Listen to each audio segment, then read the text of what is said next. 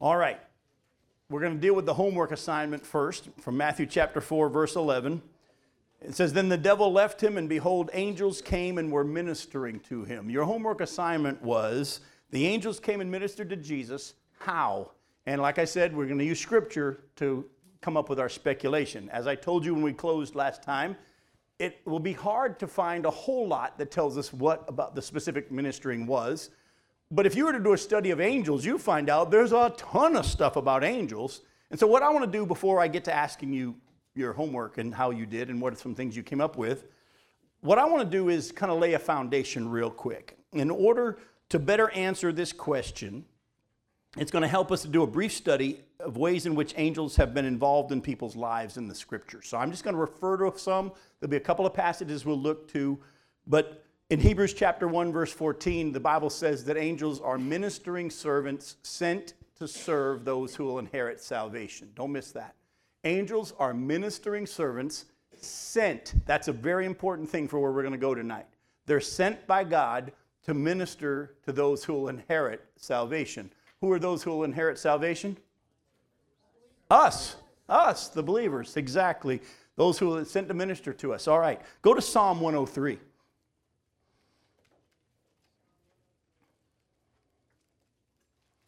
In Psalm 103, look at verses 20 and 21.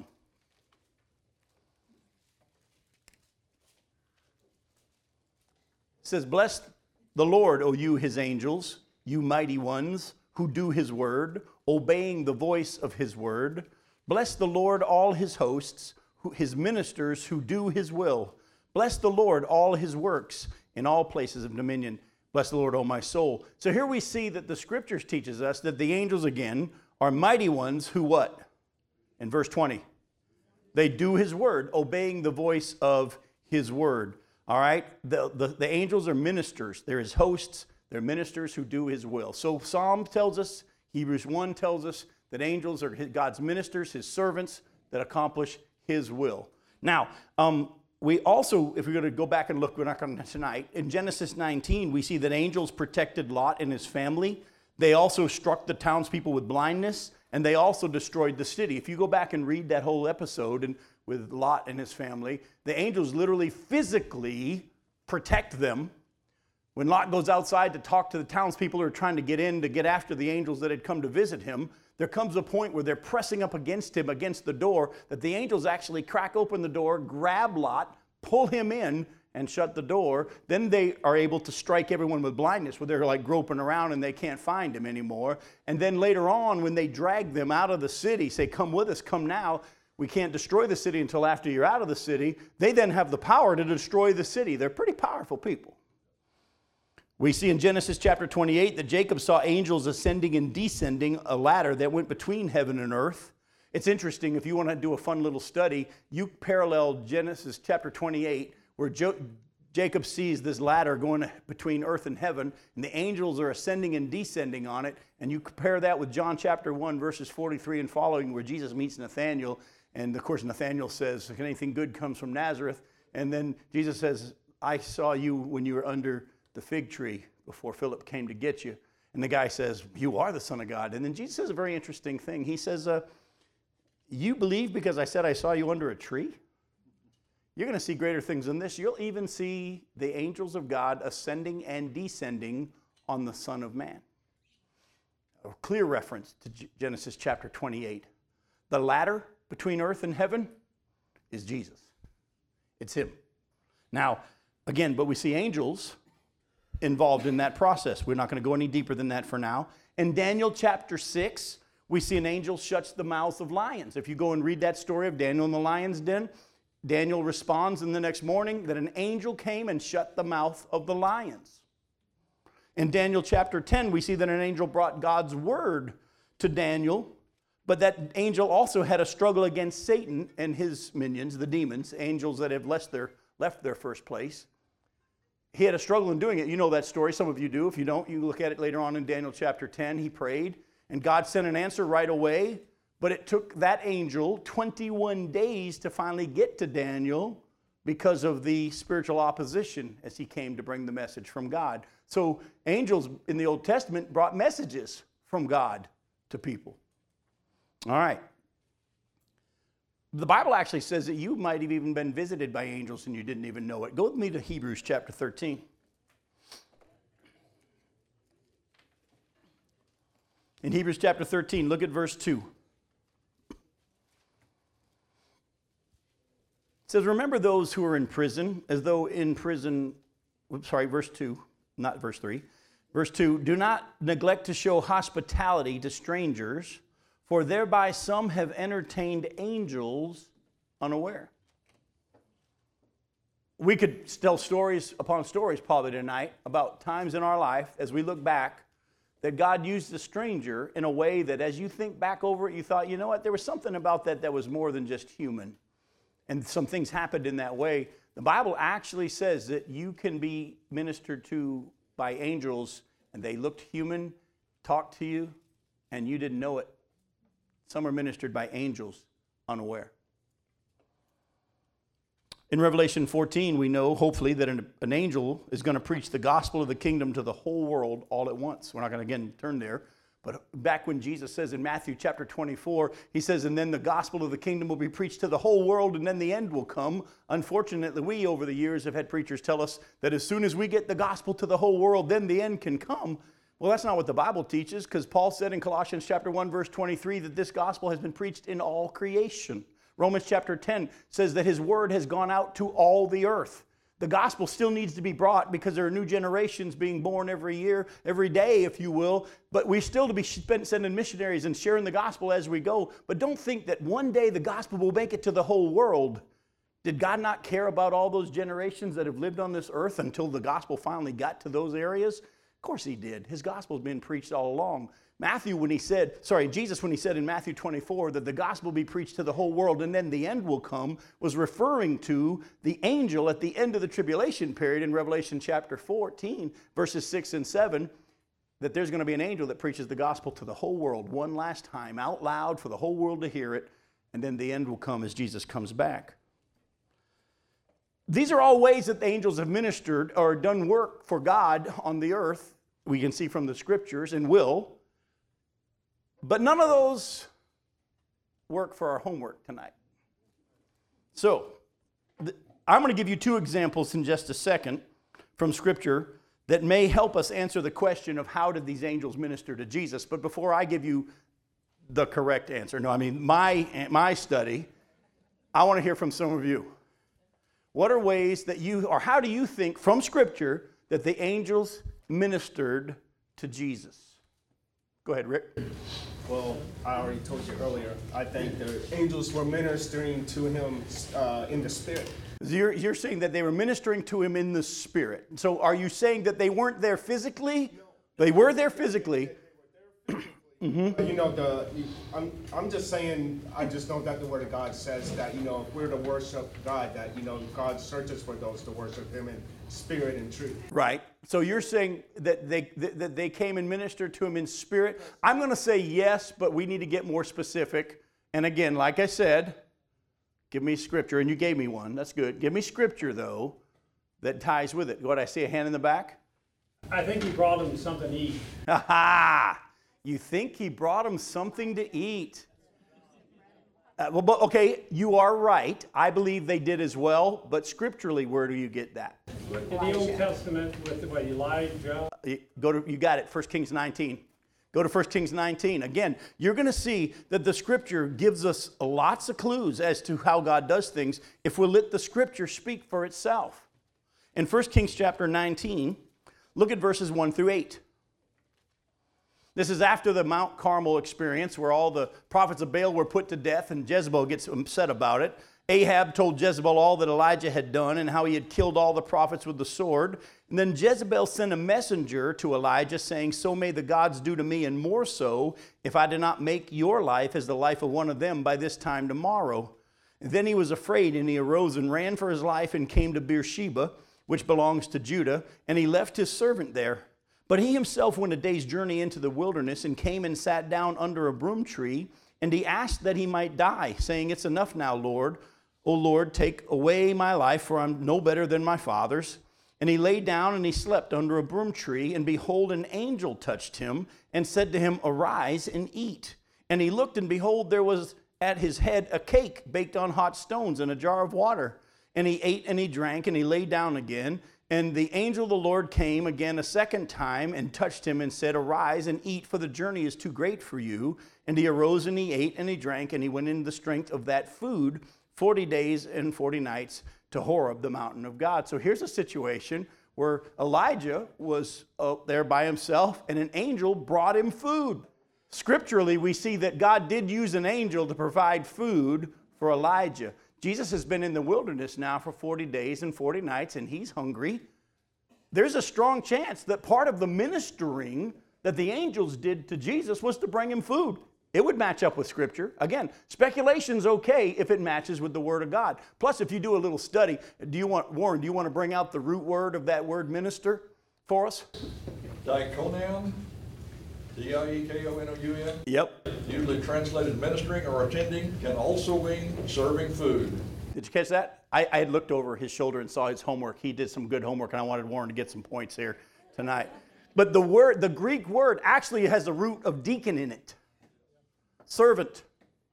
But that word also is the same one that could be used when you take the Hebrew scriptures that are translated into the Greek, the Septuagint. You'll see that the same word is used in 1 Kings 19 when they brought him food. That word could mean brought him food. But there's another place in Scripture as well that gives us a little bit more information as to how they ministered to him.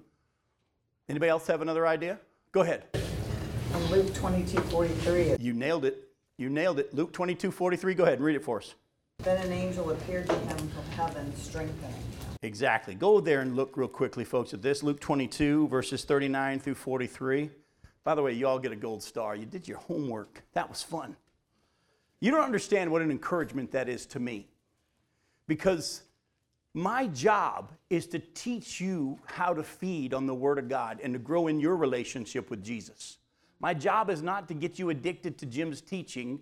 My job is to teach you how to read and study the Scriptures for yourself, how to show you that it's here. Use the gifting he's given me to hopefully be used to God to excite you to finding things for yourself, and you'll grow in your understanding of him. In Luke 22, starting verse 39, and Jesus came out and he went, as was his custom, to the Mount of Olives, and the disciples followed him. And when he came to the place, he said to them, Pray that you may not enter into temptation. And he withdrew from them about a stone's throw, and he knelt down and he prayed, saying, Father, if you're willing, remove this cup from me. Nevertheless, not my will but yours be done. And there appeared to him an angel from heaven strengthening him. But we've got to go a little bit further here, because how did he strengthen him? And I think, Rick, this is kind of what you were kind of referring to a little bit when you talked about in the Spirit. How did the angels strengthen him? Did they have power in themselves that they could just give Jesus a good hug that charged him back up? No. But the power of the Holy Spirit speaks to us, and so when we don't know what to pray, we pray. Okay. You're getting close. You're getting close. Definitely, but that's what we have from the Holy Spirit helping us. But the angels aren't going to be able to give something to Jesus, who is God, things that he doesn't already have. Do you see what I'm saying? There won't be any power coming from them that he was lacking. So how do they strengthen? Again, the answer's in the Scriptures. The answer is always in the Scriptures. If you'll take the time to let the Word of God speak, go to 1 Samuel 23. 1 Samuel 23.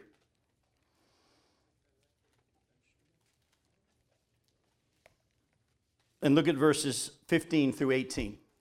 David is, at this point, already been anointed the next king of Israel, but he's in the point where he is running and hiding from Saul, and he's not having a good time right now. And in 1 Samuel 23, starting in verse 15, it says, David saw that Saul had come out to seek his life. David was in the wilderness of Ziph at Horish, and Jonathan, Saul's son, rose and went to David at Horish and strengthened his hand in God. And he said to him, Do not fear, for the hand of Saul my father shall not find you. You shall be king over Israel, and I shall be next to you. Saul my father also knows this. And the two of them made a covenant before the Lord, and David remained at Horish, and Jonathan went home. How did Jonathan strengthen David in the Lord? He encouraged him with what? With what God had said. Listen, folks, I think without question, the angels came, not only bringing food, but they also reminded Jesus of what God has said, what the Word says. I mean, if Jesus himself kept quoting Scripture to Satan, don't you think the angels came and reminded Jesus of God's plan and his purpose? The Bible actually says that we're to do that with each other. We have a tendency sometimes to think that bringing comfort is to come and say, put our arm around each other, say, there, there, you'll be okay. Well, that doesn't really bring encouragement. But what will bring real encouragement? Well, the truth. Paul said to Timothy, you know, don't forsake the word that has been laid upon you and the prophecy that has been placed upon you. Right. So go to Romans chapter 15. Romans chapter 15. Look at verse 4. For whatever was written in former days, this is Scripture, was written for our instruction, that through endurance and through the encouragement of the Scriptures we might have hope. May the God of endurance and encouragement grant you to live in such harmony with one another, in accord with Jesus Christ, that together you may with one voice glorify God and the Father of our Lord Jesus Christ. Therefore, welcome one another as Christ has welcomed you for the glory of God. Here the Scripture says that the Scriptures have been written so that we would what? We, through believing in them and knowing what the Word says, we'll have encouragement, we'll have endurance, we'll have hope. Look, jump to verse 13 of chapter 15. May the God of hope fill you with all joy and peace in believing, so that by the power of the Holy Spirit you may abound in hope. We don't know specifically. We can't 100% sure say we know how the angels ministered to them, but I think we do. I think the angels came and reminded him of what God had said, encouraged him and strengthened him in the Lord, and I think there's a strong possibility they brought him some food. It's stuff the angels did. So, now I have to warn you. With this knowledge, there are those, unfortunately, that pray to angels. And I'm going to say very, very clearly and very, very carefully, don't do it. Actually, the Scripture does say don't worship angels, but in a couple of places. Let me give you a couple. Go to Revelation chapter 19. Even angels say don't do it. Exactly. Revelation 19. Revelation 19, look at verses 9 and 10. This is after John's been given this amazing glimpse of what's to come. And then I fell down at his feet to worship him. This is the angel. John says, I fell down at the feet to worship him, but he said to me, you must not do that. I'm a fellow servant with you and your brothers who hold to the testimony of Jesus. Worship God, for the testimony of Jesus is the spirit of prophecy. So did John learn his lesson? No. Go to chapter 22. Look at verses 8 and 9. I, John, am the one who heard and saw these things, and when I heard and saw them, I fell down to worship at the feet of the angel who showed them to me. But he said to me, you must not do that. I'm a fellow servant with you and your brothers, the prophets, and with those who keep the words of this book. Worship God. Some of you, knowing that God's going to use angels to minister to you, are going to be tempted now to say, oh, angels, could you come help me? I remember a comedian years ago talking about people who always have these angels hanging from their mirror, you know, in their car and all this stuff, because people can get so focused on angels. And I'm going to show you a couple of scriptures that talk to about the danger of that. But he also wrote a little song. He says, I don't care if it rains or freezes as long as I got that plastic Jesus sitting on the dashboard of my car. I don't care. I'm not afraid of anything big and hairy as long as I got that plastic Mary sitting on the dashboard of my car. Folks, be careful, because you're going to have a tendency. Satan's going to want to come and tell you to pray to angels now, because angels are ministering servants. And some of you are going to say, well, God is so big and he's so busy. Oh, don't fall prey to those lies, folks. There's nothing too big for God. There's nothing too small for God. He knows every hair on your head. Yes. Remember, angels are ministering servants, what? Sent. They're sent. They're not going to come if you call anyway. If you pray to an angel, is the angel going to come? No, because they only come unless the Father tells them to come. And the Bible says, well, go to Colossians chapter 2. The Bible says we're not to worship angels. Colossians chapter 2, look at verses 18 and 19.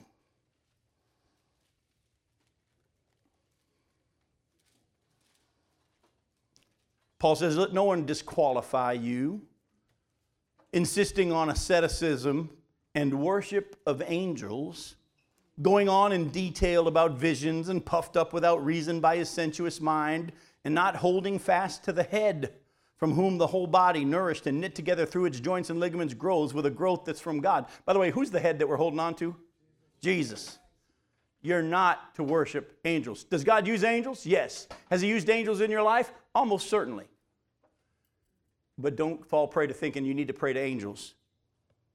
Go to Romans chapter 1. Look at verses 24 and 25. I actually found this passage as I was looking through a book that I had on angels by Billy Graham. It's a wonderful book. As I was looking in my research, doing my homework. But in that book was a little slip of paper that my wife had left when she had done a study. And she, on her little paper, she doesn't know that I stole from her notes. And she had in there not to worship angels in this passage right here. And it's a great one. Romans chapter 1, verses 24 and 25. It says, therefore, God gave them up in the lust of their hearts to impurity, the dishonoring of themselves, because they exchanged the truth about God for a lie and worshiped and served the creature rather than the Creator, who is blessed forever. Amen.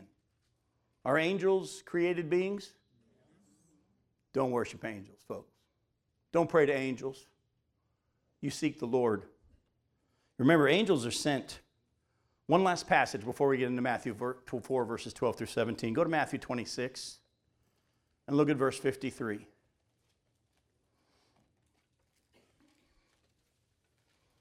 Jesus is in the garden, and they're coming to arrest him. And in 26 of Matthew, verse 53, Jesus says, when Peter tries to defend Jesus with a sword, do you think that I cannot appeal to my Father, and he will at once send me more than 12 legions of angels? Could Jesus command the angels? Of course he could. He made them. But even Jesus, remember when he limited himself, he said, I could ask the Father and he could send angels, but even Jesus doesn't assume he can just call the angels. He turned to the Father if he was going to do that, but it wasn't the Father's plan. So, God will use angels to minister to us. It's a big part of his plan, and they do and have in many ways. Thank God for it. Some of you better treat strangers a little better than you do. I'm just quoting Scripture. Doesn't the Scripture say to show hospitality to strangers? Because some have actually entertained angels and you didn't know it. I got to be honest with you.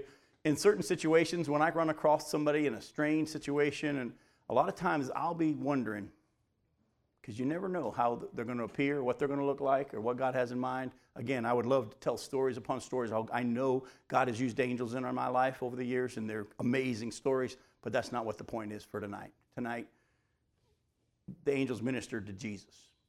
And know that God will use them to minister to us. Go back to Matthew 4 now, and let's take a look at verses 12 through 17. Jim, may I ask a question? Yes, you may. I may not answer it. How about those who may pray to Jesus and then pray in Jesus' name? Okay, where are you going with this? Is that inappropriate? Is Jesus God? Then what's wrong with praying to Jesus?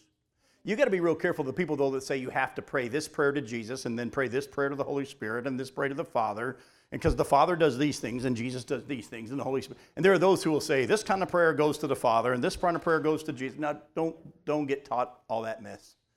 Jesus is God. You're saying, if you believe, ask in my name. Exactly. But the in my name just simply means with my authority. I don't even have to end my prayer in Jesus' name. I can just talk to the Father because of the authority that I have, because of my relationship with the Father, because of his Son. When I pray in Jesus' name. I think saying in Jesus' name is a good reminder for us, but it doesn't make God say, well, he didn't use the magic words. You know what I'm saying? When you just talk to the Father, you don't have to say the magic words. If you're in Jesus, you're already in his name. It means in his authority, in his relationship, with his permission, with his power. If you're in Christ, every prayer you pray is in Jesus' name. You're able to boldly go before the Father. We get so caught up. People want to, well, did you say it right? Were you baptized in the name of Jesus or in the name of the Father and the Son and the Holy Spirit? Folks, be careful of those people because they're trying to get you focused more on what you do instead of just faith in God and what He's promised in His Word. So, a great question. Don't worry about how you pray. If you're in Jesus, pray. Sometimes some of those best prayers are, help. Well, who are you talking to? Yes. God, help. Help. All right. Now, Matthew chapter 4, verses 12 through 17. Now when he, this is Jesus, heard that John had been arrested, he withdrew into Galilee, and leaving Nazareth, he went and lived in Capernaum by the sea, in the territory of Zebulun and Naphtali, so that what was spoken by the prophet Isaiah might be fulfilled. The land of Zebulun and the land of Naphtali, the way of the sea beyond the Jordan, Galilee of the Gentiles, the people, dwelling in darkness, have seen a great light. And for those dwelling in the region and shadow of death, on them a light has dawned. From that time, Jesus began to preach, saying, repent, for the kingdom of heaven is at hand. This is the section we're going to start to break down now tonight, and we won't finish it, and we'll pick it up next time we get together on this. But let's see how far we can get. Now, I need to say something to you right now as we move into this section that will hopefully be helpful for you. And I'm going to say it before. I've said it before. I'm going to say it again.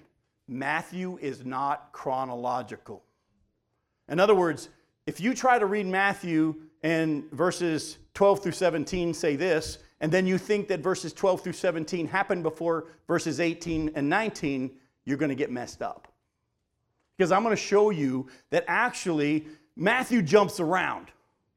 Matthew has a purpose, and he's writing to the Jewish believers and to the Jews who weren't believers to show them that Jesus was the prophesied one and the fulfillment of the prophecies, that he's the son of David, the son of Abraham, and so on, as we looked at the beginning. But Matthew, in his purpose to communicate to the Jews, quoting tons of Scripture, as we've already begun to see, doesn't give us a chronological account of Jesus' time on the earth. Because as you see here in the very next verse, verse 18, it looks like that's when he then begins to call his disciples. I'm going to show you tonight that actually there are some clues here in verse 12 that show us that Matthew's jumping ahead in the timeline. Look closely. There's a couple of clues here. It says, now when he heard that John had been arrested, Jesus withdrew to Galilee. And leaving Nazareth, he went and lived in Capernaum by the sea. So there's two clues there that show us when this actually happened. You see, I'm going to show you tonight that actually this isn't the first time Jesus goes to Capernaum, what we read here in verse 12. He's referring to the time that Jesus had heard that John had been arrested, and then he moves to Galilee permanently. Jesus had already visited Galilee prior to this. He's already been in Capernaum prior to this. What Matthew's referring to is when Jesus leaves Nazareth and makes his home base in Galilee. But there's a lot that happened between his baptism, his temptation in the wilderness, and then when he moves to Galilee. So what we're going to do is we're going to take a look at some of those things. Go to Luke chapter 4.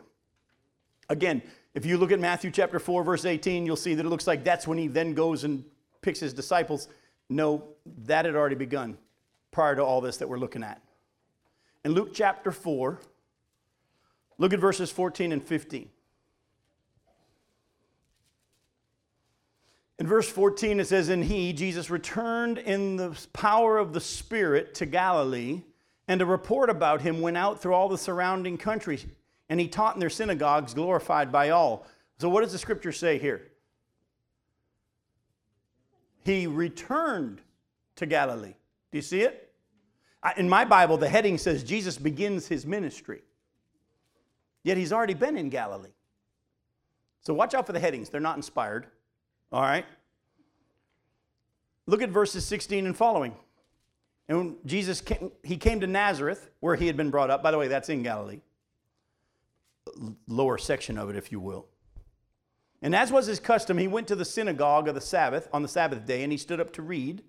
And the scroll of the prophet Isaiah was given to him, and he unrolled the scroll, and he found the place where it was written, the Spirit of the Lord is upon me, because he's anointed me to proclaim good news to the poor. He sent me to proclaim liberty to the captives, and recovering of sight to the blind, and to set at liberty those who are oppressed, to proclaim the year of the Lord's favor. And he rolled up the scroll and he gave it back to the attendant and sat down. And the eyes of all the synagogue were fixed on him, and he began to say to them, "Today this scripture has been fulfilled in your hearing." And all spoke well of him and marveled at the gracious words that were coming from his mouth. And they said, "Is this not Joseph's son?" And he said to them, "Doubtless you will quote to me this proverb, 'Physician, heal yourself. What we have heard you did at Capernaum, do here in your hometown as well.' And he said, 'Truly I say to you, no prophet is acceptable in his hometown. But in truth I tell you, there were many widows in Israel in the days of Elijah, when the heavens were shut up 3 years and 6 months, and a great famine came over all the land. And Elijah was sent to none of them, but only to Zarephath in the land of Sidon, to a woman who was a widow. And there were many lepers in Israel in the time of the prophet Elisha, and none of them were cleansed, but only Naaman the Syrian.' When they heard these things, all in the synagogue were filled with wrath. And they rose up and drove him out of the town and brought him to the brow of the hill on which their town was built, so they could throw him down the cliff. But passing through their midst, he went away." So here we see in Matthew's account that Jesus moves to Galilee when he hears that John's been put in prison, and around the same time is when he was chased out of Nazareth. But here in Luke's account, we see that when he's chased out of Nazareth, he'd already been to Capernaum, because they said, "Do the things you did. We heard you did in Capernaum, do them here." And we see in the scriptures tells us that he returned to Galilee. So folks, what I want you to understand is, if you just try to read Matthew in chronological order, it's going to mess you up. So what Matthew's referring to is the time that Jesus moves there and sets up his home base, if you will, in Galilee. He'd already been there. And I got more evidence to show you that. Go to John chapter 1. John's account, thank the Lord, is chronological. You'll even see that a lot. It'll say, and then the next day, and then the next day, and then the next day. In John chapter 1, look at verses 35 and following. It says, "The next day, again, John was standing with 2 of his disciples, and he looked at Jesus as he walked by, and he said, 'Behold the Lamb of God.'" By the way, this is John the Baptist. "And the 2 disciples heard him say this, and they followed Jesus. And Jesus turned and saw them following and said to them, 'What are you seeking?' And they said to him, 'Rabbi,' which means teacher, 'where are you staying?' He said to them, 'Come and you will see.' So they came and saw where he was staying, and they stayed with him that day, for it was about the 10th hour. One of the 2 who had heard John speak and followed Jesus was Andrew, Simon Peter's brother. And he first found his own brother Simon and said to him, 'We have found the Messiah,' which means Christ. And he brought him to Jesus. Jesus looked at him and said, 'You are Simon, the son of John. You will be called Cephas, which means Peter.' The next day, Jesus decided to go to Galilee, and he found Philip, and he said to him, 'Follow me.' Now Philip was from Bethsaida, the city of Andrew and Peter. And Philip found Nathanael and said to him, 'We have found him of whom Moses in the law and also the prophets wrote, Jesus of Nazareth, the son of Joseph.' Nathanael said to him, 'Can anything good come out of Nazareth?' Philip said, 'Come and see.'" So here we see at the beginning of Jesus' ministry, he starts gathering disciples in Jerusalem, in Judea. Remember, John the Baptist was preaching in the wilderness of Judea and around Jerusalem. And so with John the Baptist still standing there and pointing to Jesus, said, "That's the Lamb of God who takes away the sin of the world." A couple of his disciples no longer follow John, become disciples of Jesus, and they run and grab a couple of their brothers, and they go grab them, and they follow Jesus. And Jesus makes his way now. We just saw that in verse 43. "The next day, Jesus decided to go to Galilee. He found Philip," but he found Philip, by the way, in Judea. But they make their way to Galilee. They're heading to Bethsaida, where Andrew and Philip and Peter were from. And if you know what happens next in chapter 2, what happens in chapter 2? You got it there, it's in your Bibles. It's the wedding at Cana in Galilee. Look closely at verses 1 and 2. "On the 3rd day," again, very, very chronological, "there was a wedding at Cana in Galilee, and the mother of Jesus was there. Jesus also was invited to the wedding with" who? "With his disciples." So at this point, Jesus already had some disciples. If you go back to Matthew, it looks like Jesus doesn't start picking disciples until after he gets to Galilee. The scripture tells us in John that that wasn't the case. Matthew has a purpose in writing, and he's going to jump around to accomplish his purpose. So that will help you as you study Matthew. But also go to John chapter 4. We got Jesus doing the wedding at Cana in Galilee. And at the end of chapter 2, I'm going to just say it to you this way. They go back to Jerusalem at the end of chapter 2. All right? And he cleanses the temple. Do you see it? Look, verse 12 of chapter 2. I told you to go to chapter 4, but jump back to chapter 2. Look at verse 12. After this, he went down to Capernaum with his mother and his brothers and his disciples, and they stayed there a few days. But the Passover of the Jews was at hand, and Jesus went up. It says up because it was up in elevation. On our maps, it's down. But he went up to Jerusalem in the temple, and he found those who were selling oxen and sheep. And then Jesus goes and cleans out the temple the first time. If you do a study, you'll realize Jesus actually cleans the temple out at the beginning of his ministry and in the last week of his ministry. He actually does it twice. So Jesus has already gone to Capernaum.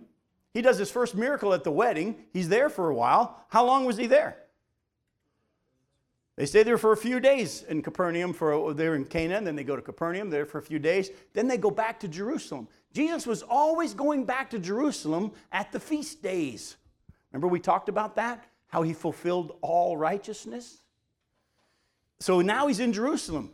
He meets Nicodemus in chapter 3 in the area of Judea. Go to chapter 4, look at verses 1 through 4. Now when Jesus learned that the Pharisees had heard that Jesus was making and baptizing more disciples than John, although Jesus himself didn't baptize but only his disciples, he left Judea and departed again for Galilee. And he had to pass through Samaria. So here we see that now there's a little more information. Jesus actually hears that the Pharisees and the Jewish religious leaders are getting a little bothered by the fact that he's getting more disciples than John. Right around this time is when John the Baptist is thrown into prison. Right around this time is when he's chased out of Nazareth and he makes his way to Galilee. Jesus spent most of his time in the 3 years that he did his ministry around the Sea of Galilee. Would he go to Jerusalem? Yes, off and on at the feast times. But then he would go back, and his home base was around the area of where Peter lived. Actually, you'll see that he actually heals Peter's mother-in-law, and Jesus spent most of his ministry time around Galilee. Back and forth every now and then to Jerusalem. He actually moved to Bethany in the last week of his life. Stayed with Mary and Martha and Lazarus until he died. But most of his home base time wasn't in Jerusalem. Actually, that's why when he went back to Jerusalem the last time before he died, the disciples were surprised that he was going back to Jerusalem. Why? Because the last time he was there, they tried to what? They tried to kill him.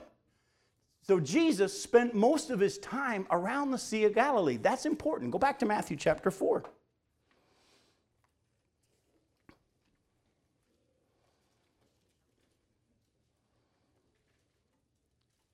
Now Jesus had heard that John had been arrested. Look at verse 12.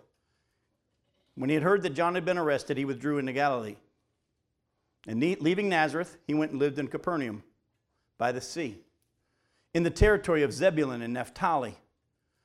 So what was spoken by the prophet Isaiah might be fulfilled. And then he quotes from Isaiah chapter 9, verse 2. Go to Isaiah chapter 9 and look at 1 and 2. It was prophesied way, way back, the time of Isaiah, that Jesus was going to spend most of his time in Galilee.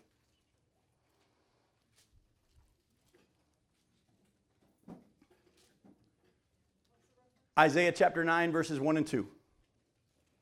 It says, but there will be no gloom for her who was in anguish. In the former time, he brought into contempt the land of Zebulun and the land of Naphtali.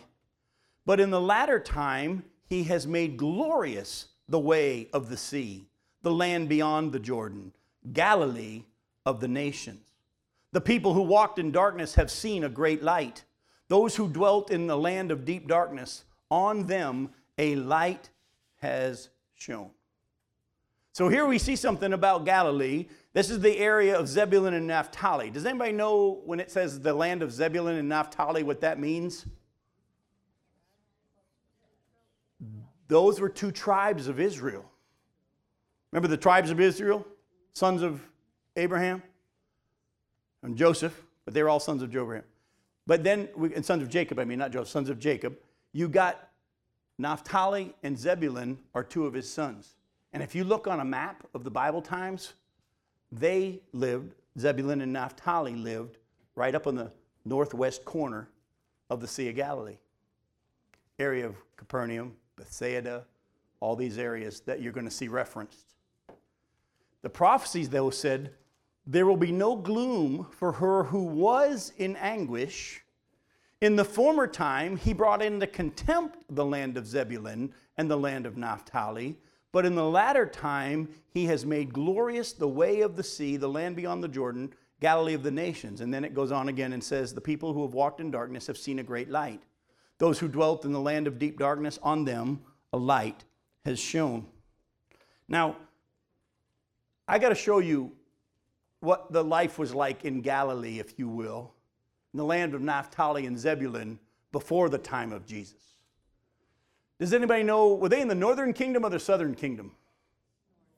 Very good, northern kingdom. Remember, the southern kingdom was just Judah and Benjamin in the south. All the rest were the northern kingdom. Did the northern kingdom have good kings or bad kings? They're mostly bad kings. And because of their bad leadership, God allowed devastation to happen to all those who lived in that area. Go with me real quick to 2 Chronicles chapter 16. In 2 Chronicles chapter 16, look at verses 1 through 4. It says, in the 36th year of the reign of Asa, Asa, by the way, is the king in the southern kingdom. Baasha, the king of Israel, was the northern kingdom, went up against Judah and built Ramah. So this is the northern kingdom actually fighting against their own brothers, the southern kingdom. That he might permit no one to go out or to come in to Asa, the king of Judah. Then Asa took silver and gold from the treasures of the house of the Lord and the king's house, and he sent them to Ben-Hadad, the king of Syria, who lived in Damascus. And he said to him, there's a covenant between me and you, as there was between my father and your father.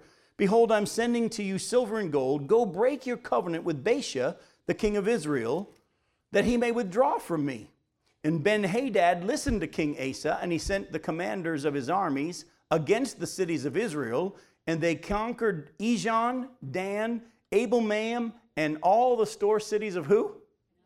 Of Naphtali.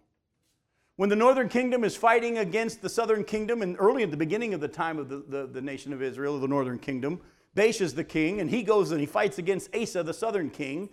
Asa then makes a pact with Ben-Hadad and the king of Assyria and says, hey, would you go up against my brothers and help me defeat them? So they did, and he takes them all captive.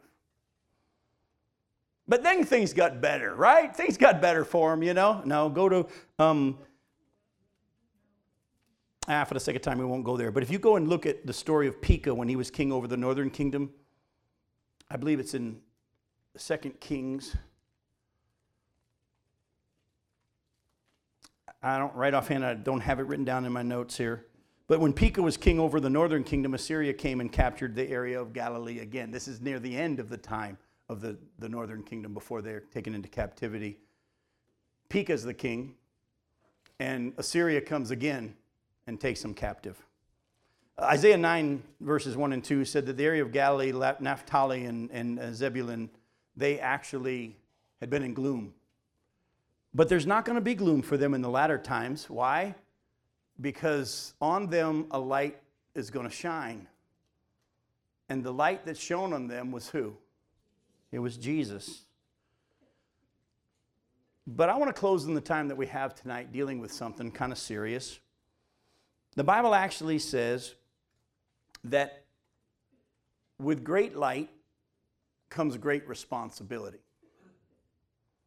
So I want you to go with me to Matthew chapter 11.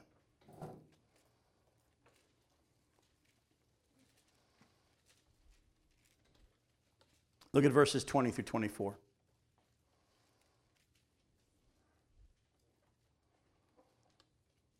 Then he, Jesus, began to denounce the cities where most of his mighty works had been done because they did not repent.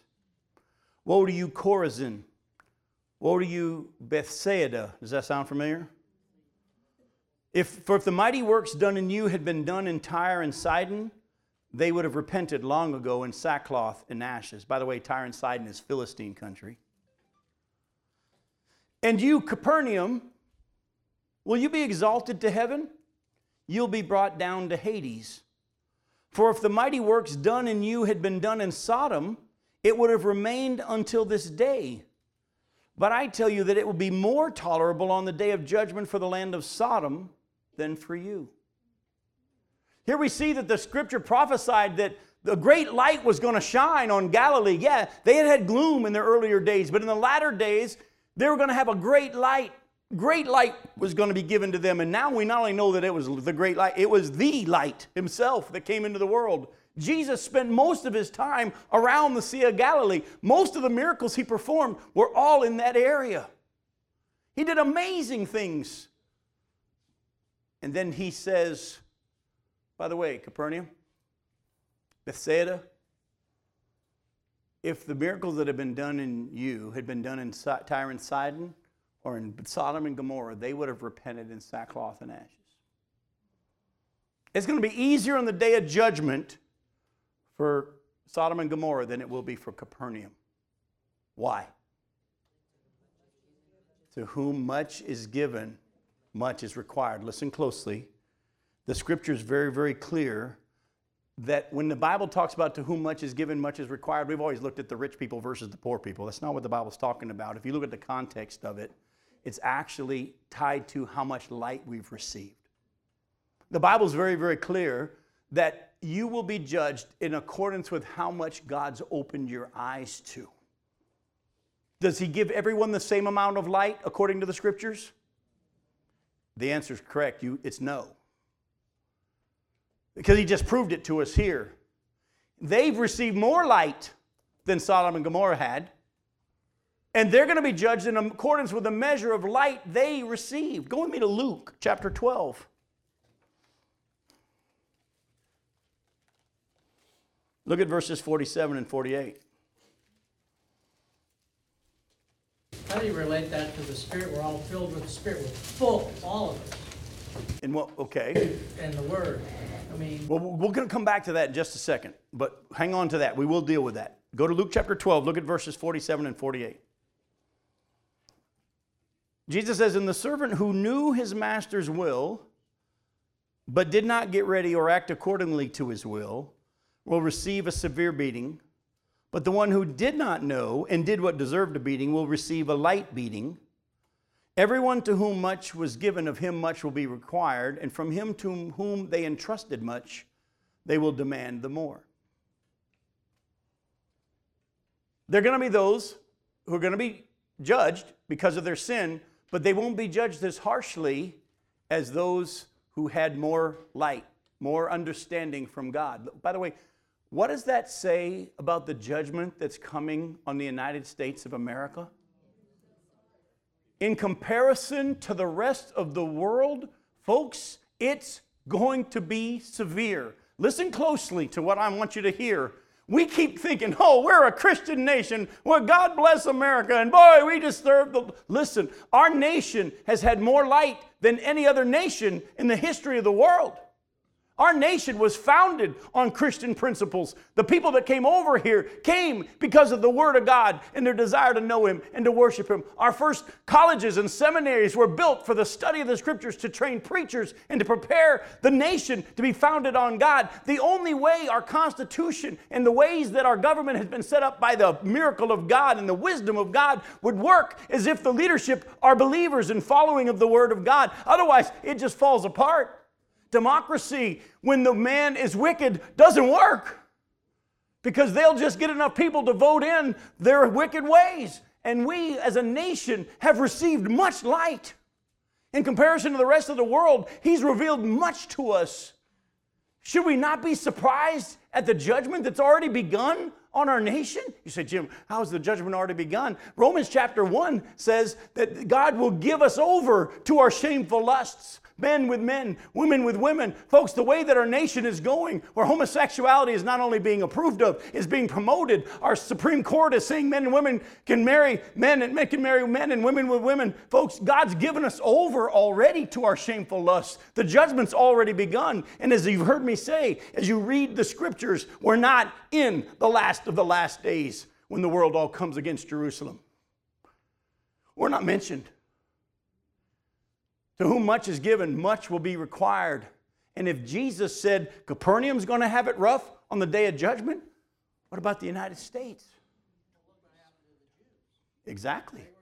They were given a tremendous light, and he judged them harshly. Folks, that's why the Bible says, and going back to your question, in James chapter 3, for those of us, we shouldn't all seek to be teachers, because those of us who teach are going to be held in higher accountability, a stricter judgment.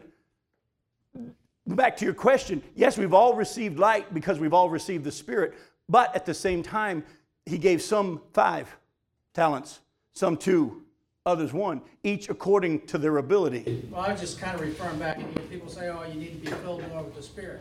You already have it. Everything you need for life and godliness you already have. It's now a matter of how much you're going to tap into it. By the way, does the Bible tell us whether or not we're going to know whether you're a 5 or a 2 or a 1? No, the reason the Bible tells us that some are 5s and some are 2s and some are 1s is so that we won't judge, compare ourselves. That's the only reason it's revealed to us. That's why in Romans chapter 12, verse 3, it says, let no one think of himself more highly than he ought, but each with sober judgment in accordance with the measure of faith that you've been given. Folks, you need to make sure that you are responding according to what God's revealed to you, and you live the life that God has for you.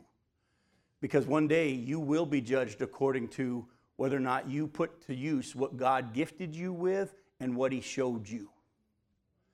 You can't pass the judgment seat of Christ. By the way, thank God we're going to be in heaven because of Jesus. That's not the judgment we're going to face.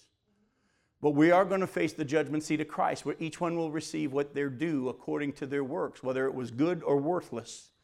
And you cannot stand before God at the judgment seat of Christ and show him all of your discipleship diplomas. You cannot show him your Sunday school attendance. He's going to say, oh, so you had perfect attendance in Sunday school. Good. What did you do with what I showed you in Sunday school? Oh, you've taken every discipleship course that Lifeway's produced. Good for you. What did you do with what I showed you in those courses? You see, we're in a time where we just love to gather knowledge. But are you putting it to use? Do you believe this stuff that he's showing you? Because one day you will be judged in accordance with what you knew. Folks, I just want to encourage you. In the time that we have left on this planet, pray for our nation. Pray for God's mercy. But at the same time, I just want to hope that you would be willing to say, Lord, what do you want for me to do? And that's not for me to determine or your neighbor to determine. That's between you and the Lord. Oh, and by the way, you're going to find his yoke is easy and his burden is light. You're going to find his commands are not burdensome, as it says in 1 John chapter 5, verse 3. You're going to find actually that what God has for you to do is fun. It's exhilarating as you let him do it through you. What he's wired you to do and gifted you to do, you will love doing it because it's him doing it through you. But I want to tell you, don't sit down and sit back and say, well, I go to Bible study. I go to church. God's not going to judge you according to whether or not you went to church or went to Bible study. He's going to judge you according to what you were shown. You need to talk a little louder so the microphone can pick you up. And this country needs to quit confusing patriotism and Christianity. Yeah, that's another whole, we think patriotism is Christianity, it's not.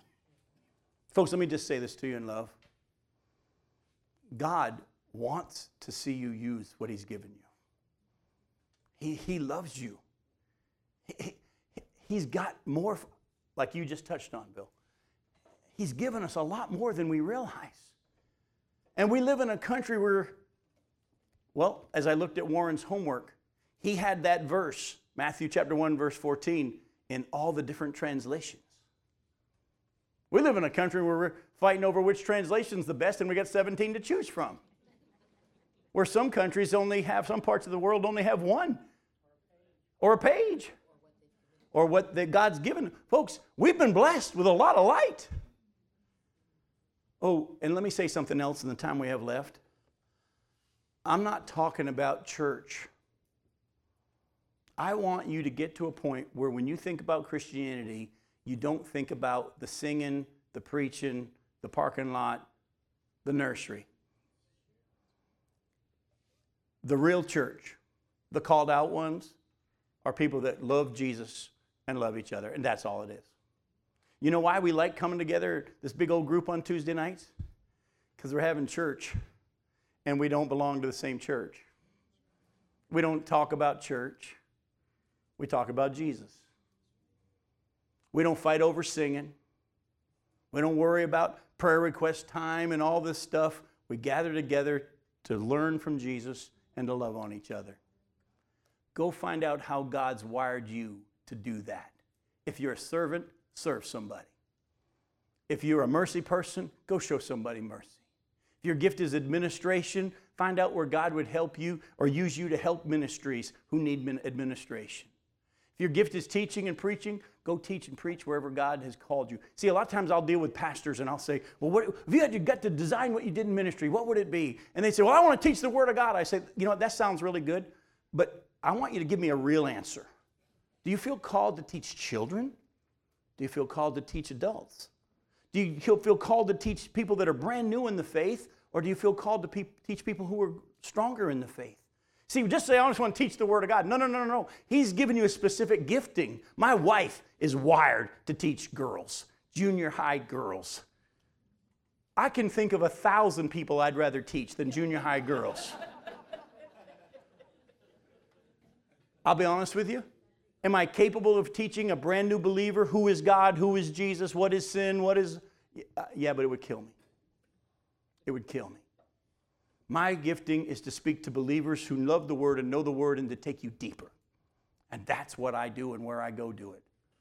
You go find where God's gifted you and how He uses you and just go do that. And one day you're going to hear Him say, well done. If you think you're good because you went to church and went to Sunday school and went to Bible study on Tuesday night, be careful. To whom much is given, much is required. And all you did was just brag about how much God showed you. What'd you do with it? I love you. We'll see you next week.